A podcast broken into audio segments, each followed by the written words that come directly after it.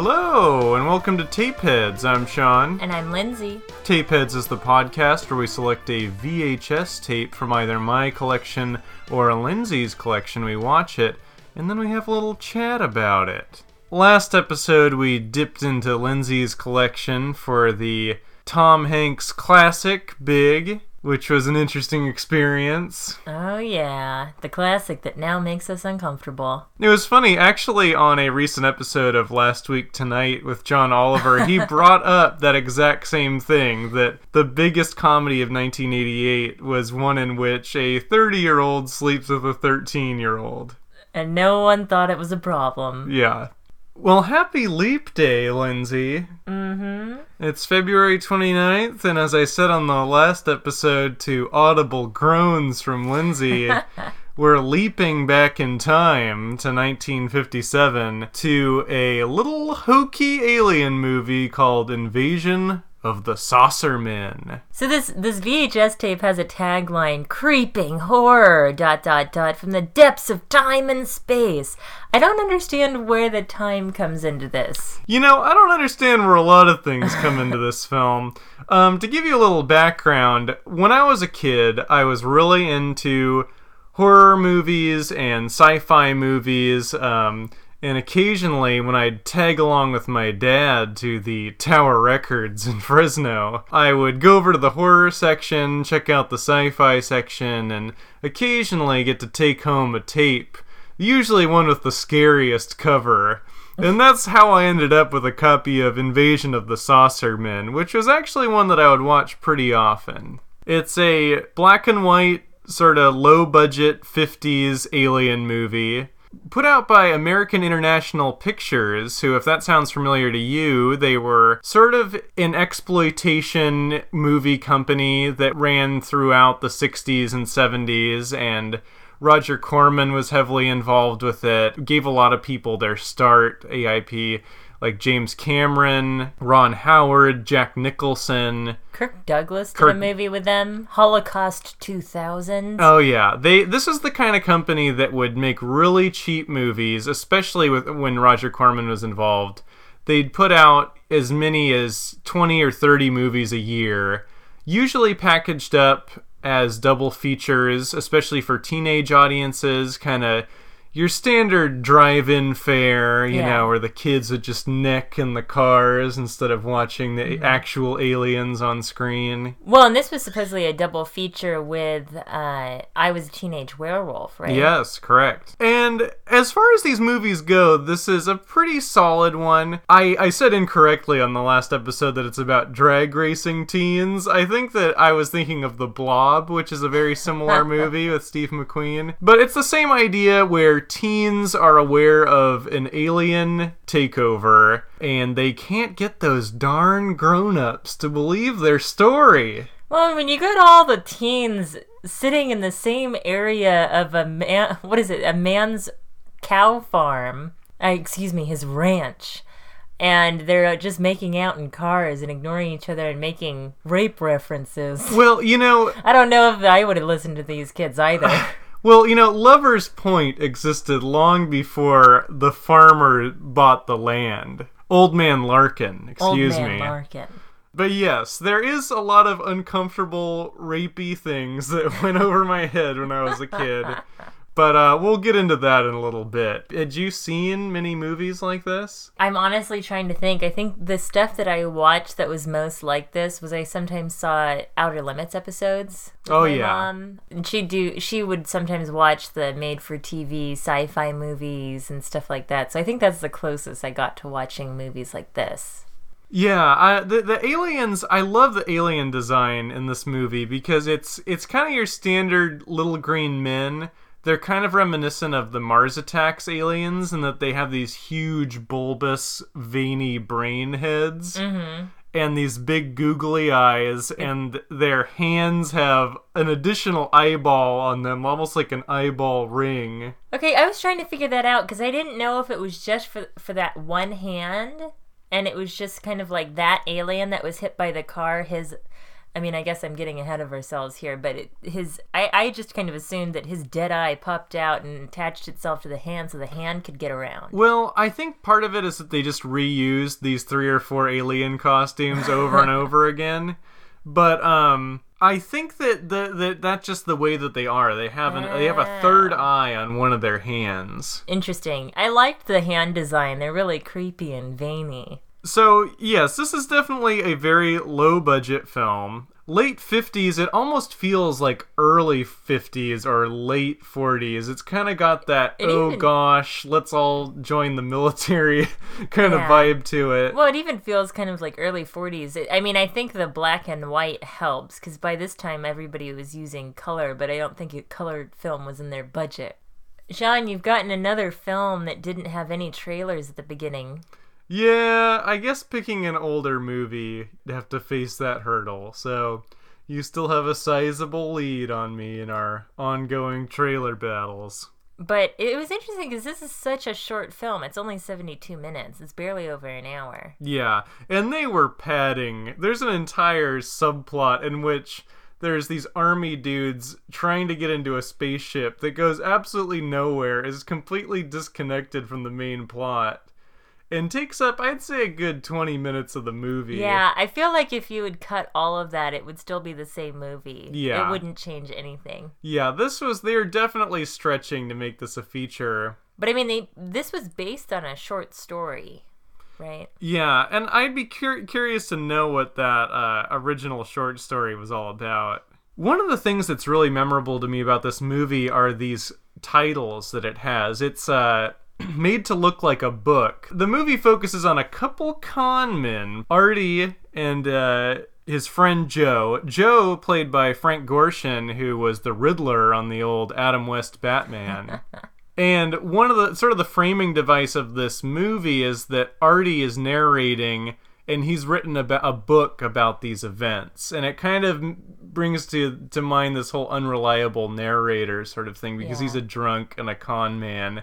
And the credits are made to look like they're pages of his book. Which is weird, because it's like an opening to a children's movie. It was making me think of Cinderella. Yeah, and even the music is very playful and light. This Ronald Stein score, which is also a really memorable thing. It's this full orchestral score that's very just playful and almost sounds like a Looney Tunes score. And it's got really cute illustrations on each of the pages, too. Illustrations that don't quite connect with what happens in the movie. And the Saucer Men look much kinder and gentler in the illustrations than in the movie, where they're these huge brain monsters. There's one where there's a boy hanging off the back of a flying saucer and that sort of thing. So basically what this movie is about is there's some crazy teens who are going to run off and elope together, but driving out of Lover's Point, where all the kids of Hicksburg go to Nick, they run over this bulbous-headed alien and kill it. Mm-hmm. They pretty much spend the rest of the movie trying to convince someone that there's an alien invasion happening. And it's very, very difficult because no one wants to listen to them. Which they kind of have reason to, because this guy was driving around with his headlights off in a wooded area. And they reek of booze because these aliens essentially have alcohol for blood. Yeah. They have these needle-like fingertips that if they prick you, you basically become drunk. And if you've already been drinking, you can die of alcohol poisoning. Yeah, which is sort of an interesting thread going through this. There's almost like this alcohol awareness subtext to it. Yeah. But very clumsily done, because it's the late 50s and it's American International Pictures. Meanwhile, this deployment of really dumb army dudes who have camped out in front of the flying saucer. There are no aliens around, it's just the saucer, and they're trying to get something to happen. So they basically are standing there staring at the flashing lights of the saucer and occasionally shooting at it to make something happen, and nothing does in that plot thread. Aww. The first adult they try to convince is the rancher. Because, actually, the police just brush them off. Yeah. And then the rancher confronts them because the rancher thinks they've been messing with his cows. Well, another thing about this movie is the kids at Lover's Point are constantly throwing their half-empty beer cans to the bull, who apparently loves to drink. So the bull is always drunk. So of course the farmer is mad. And he doesn't believe their story. What did you think about the scenes at Lover's Point with all these teens? I think it was sort of riffing on teenage sexuality, which I think was coming more to a fore in the late 50s, right? And then there was the sexual revolution of the 60s. I mean, these exploitation movies, and I think that's basically what this is. It's a cheapo movie aimed at teenagers. Yeah. But it was kind of making fun of them. Like, they were kind of dum-dums, and they were all just hanging out, making out. There's a scene toward the end where they're confronting the aliens, trying to save everyone. And there are still teens that are just making out, ignoring all the entire world around them. There isn't much of a sense of danger here, and it's never quite clear what the aliens want. There's only, like, 5 of them, and they're about 3 feet tall, and if they prick you, you just kind of get drunk, unless you've already been drinking a ton. I think the body count is 1, and it's Joe, who is already blind drunk. And driving drunk. Everyone drives drunk in the 50s, apparently. Casually driving drunk. There's a lot of sexism in this movie. Like, the opening scene has Joe tricking the waitress at a diner to let him see her boobs. He wants to look down her cleavage. Oh, yeah, I forgot about that. He also asks for directions to how to get to first base with her. Yeah, and then when we cut to the kids making out on Lover's Point, what was it? You said there was a scream from the flying saucer. Well, there was a scream when the bull shows up. Oh, it was when the bull shows up. There we go. I forgot about that. They had a bull puppet head that was harassing some of the teens to get some more booze. A girl screams, and then another guy that's making out with his girlfriend in a car shouts words of encouragement. Go, man, go! Johnny, the young man that wants to elope with his lady, he tells her that... What was it? He said something to the effect of getting her in the mood with some beer. Just a lot of, like, quietly rapey things in this movie. I laugh, but it's very 50s. Yeah. The kids don't really work for me. They are so dumb. And even the aliens, their plot is kind of dumb. So they run over one of the aliens, and the severed hand, there's kind of this Evil Dead 2 thing going on where the severed hand of the alien can creep around on its own and still prick you. And so this severed alien hand, like, punctures their tires, and so they're stranded. And later they see one of the aliens using a jackhammer on the front of the car. And they're like, oh, he must be mad at the car. He must think that the car killed his alien friend. But as it turns out, it's this elaborate frame-up where the aliens are trying to make it look like the teens killed Joe, who is the one that overdosed from the alcohol blood. Yeah. Which is such an elaborate plan for aliens that just landed. They have a astonishingly accurate view of how our criminal justice system works. Exactly. And it's like, to what end? Like, what are they really trying to do here? I mean, they want revenge, I guess. I guess, but it's like there's too few of them to really take over. It is an invasion of the Saucer Men. The thing is, too, it's really convenient. We haven't said how the aliens could be killed. They can be killed by lights. And I think it's really convenient that we have Johnny driving around in the dark with his headlights off, so that's not revealed early in the movie. You don't find out until later. Yeah, I never understand why he's driving around with his headlights off. I think it's just a device so you don't find that out. I guess so. Because they probably, when they were making the movie, like, wait, if he has his lights on. Because the thing is that we're supposed to feel for this kid because, no, he didn't run over a kid. He ran over an alien. It's kind of like he just as easily could have run over a kid. Yeah. I mean, he really could have run over anyone. If you hear any fluttering, that's our birdie host joining us for the show. Yes, Lindsay is recording this podcast with her cockatiel Quetzal on her shoulder because she was chirping loudly in the other room. She wanted to be involved. Yeah, she doesn't like to be left out. She really wants to express her opinions. Yeah. So if you hear any obnoxious chirps during this episode or any fluttering of wings, that's Quetzal. Taking umbrage at whatever we've just said. Yeah. She's still pissed off we didn't pick Polly for this episode. So in addition to these dumb teens, We've also got pretty dumb con men, too. Joe and Artie. Kind of everyone is dumb in this movie. Is there one smart one? I mean, I guess ultimately Johnny is the one that helps arrange their defeat. I'll say that he's committed to defeating the aliens. The way he goes about it is pretty haphazard. It's kind of an accident that they find out that light is what kills them. Mm-hmm. I do like these con men, though. We first meet them kind of tying one on. They're passing through town. It's kind of weird. Like, do they live together and, like, share a bed together? It's kind of a strange friendship that they have. It was kind of weird that he had a queen bed. Yeah. But, I think they are roommates. I think they're housemates of some kind. They're definitely committed to each other. Artie is our voiceover at the beginning and end of the film. Yeah, kind of our narrator, despite the fact that he's asleep for most of the film's action and is only woken up until the movie's like 2/3 over. I remember thinking Artie's hair was so cool. He's got one of those kind of flat top widow's peak type haircuts. Does not look good. You don't like that? What if I had hair like that? No. And he kind of looks like Mo Howard also. But anyway, we're supposed to believe that these con men are great friends, but when Joe is killed, the only fatality in this movie, mind you, Artie doesn't seem that torn up about it. He's really not sad at all.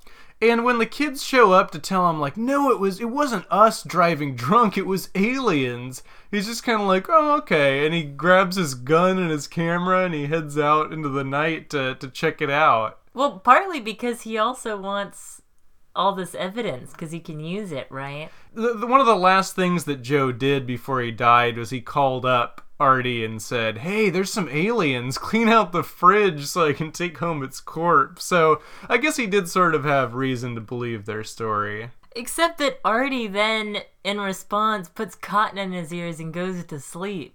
Artie's He really didn't care about Joe. He's a pretty passive protagonist, if we're to believe that he's the protagonist here. It's weird because he's the voice, he's our narrator, but he's really not a protagonist. He's also knocked out for most of the ending, too, because the aliens get a hold of him. Yeah, and they alcohol him up. Oh yeah, they booze him up. In fact, that leads me to my theory about this movie, and again, it's the theory of the unreliable narrator. It's already been established that Artie is a con man. Yeah. And he's written a book about what happened, this invasion that took place one night in Hicksburg. A book with darling illustrations. And describing events that, in the case of the kids, he's hearing about secondhand. And in the case of this military cover-up subplot, there's no way he could know about any of that. And also the ending in which he's drunk because he's been spiked by the aliens. We're kind of led to believe that this might all be made up, because the beginning of the movie says based on a true story. The thing is, then we have the rabbit hole of how much is made up. Did Joe ever exist? Was Artie somehow responsible for his murder and this is his own cover-up? Maybe Joe is just fine, and he co-authored this book. He's the one that was the artist. Yeah. Artie is really a pretty memorable character to me. He sleeps through most of the movie, and he has, like, this Nazi pistol in his nightstand. He's got, like, Wait, how did I miss that detail? Basically, when they tell him about the story, he grabs his camera, and he opens his sock drawer and takes out, like, this old Walther P38 pistol, and he's like... I think that Johnny asks something to the effect of, is that a real gun?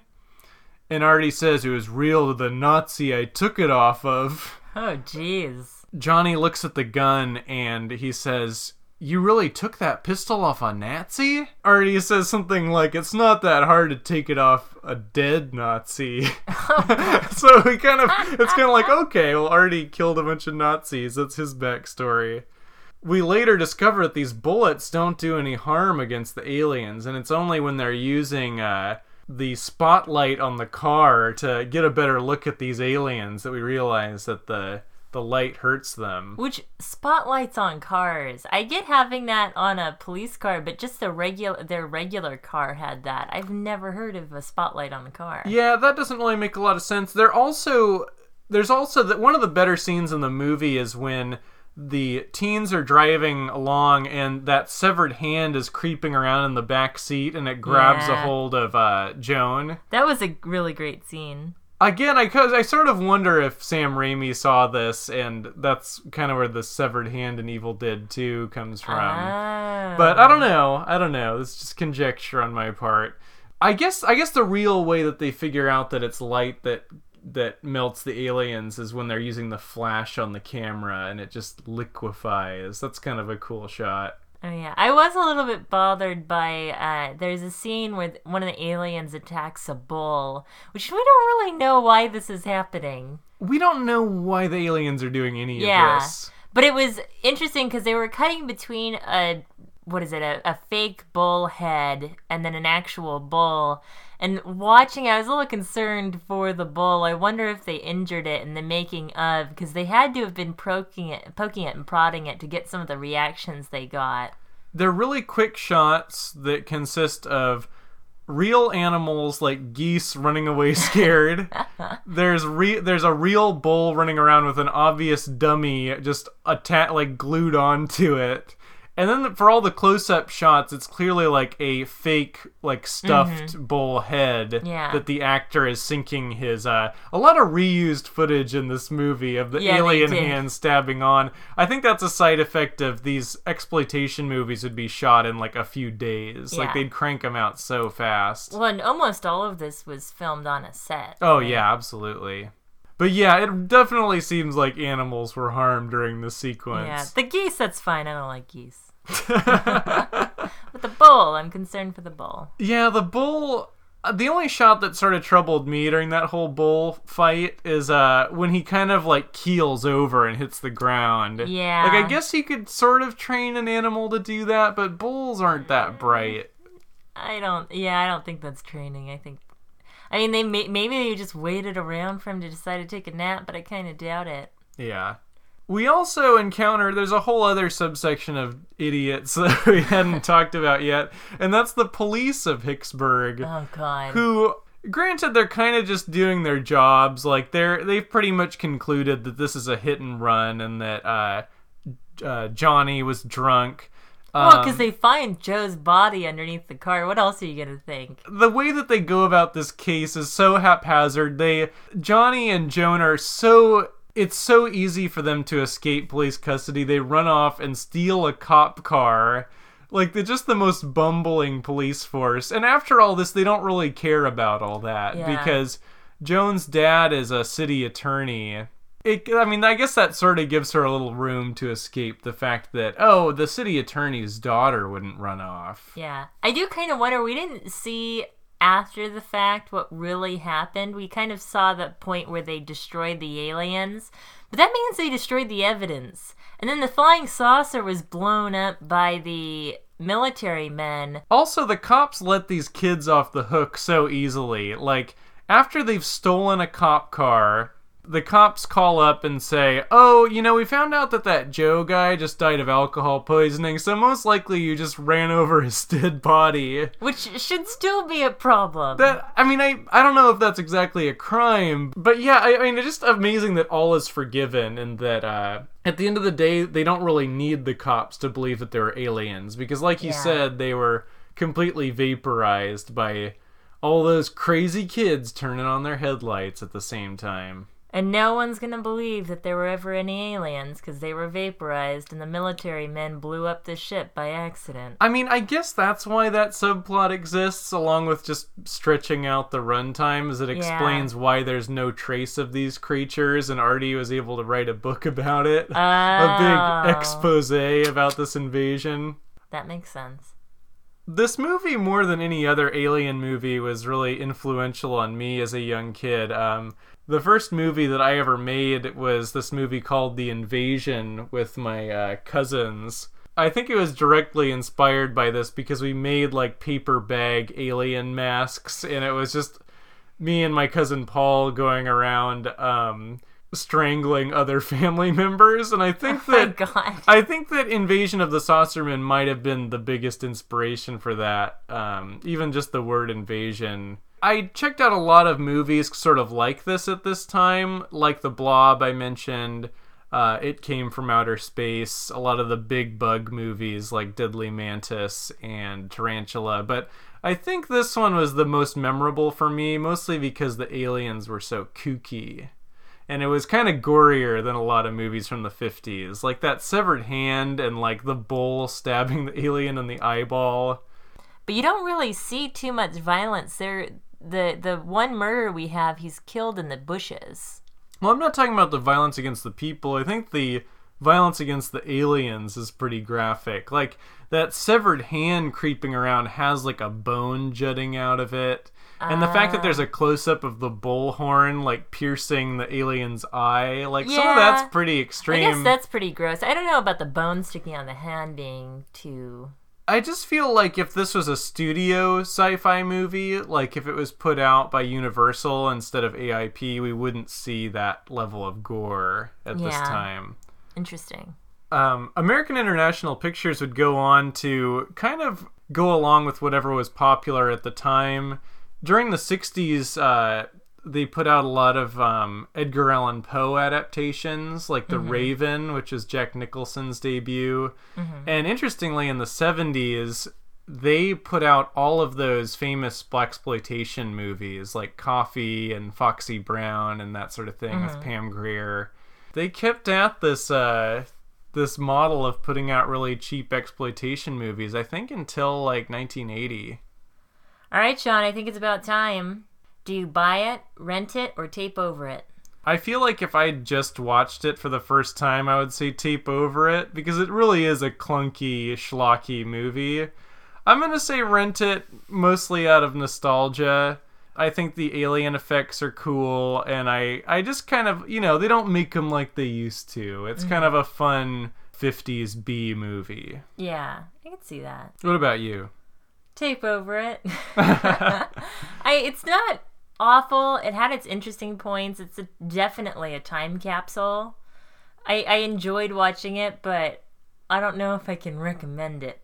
Fair enough. Yeah, I'm not sure if I would recommend this either. I think if someone asked me what a good sci-fi movie from this time would be, I'd probably point them to The Blob. Interesting. Okay. Just because it's a similar idea, it has Steve McQueen. It's the same idea where the teens know that a takeover is happening, but the adults don't believe them. But I feel like the threat is much more menacing. It's, you know, the blob just gets bigger and bigger and bigger as it eats more things, and it led to an awesome remake in the 80s.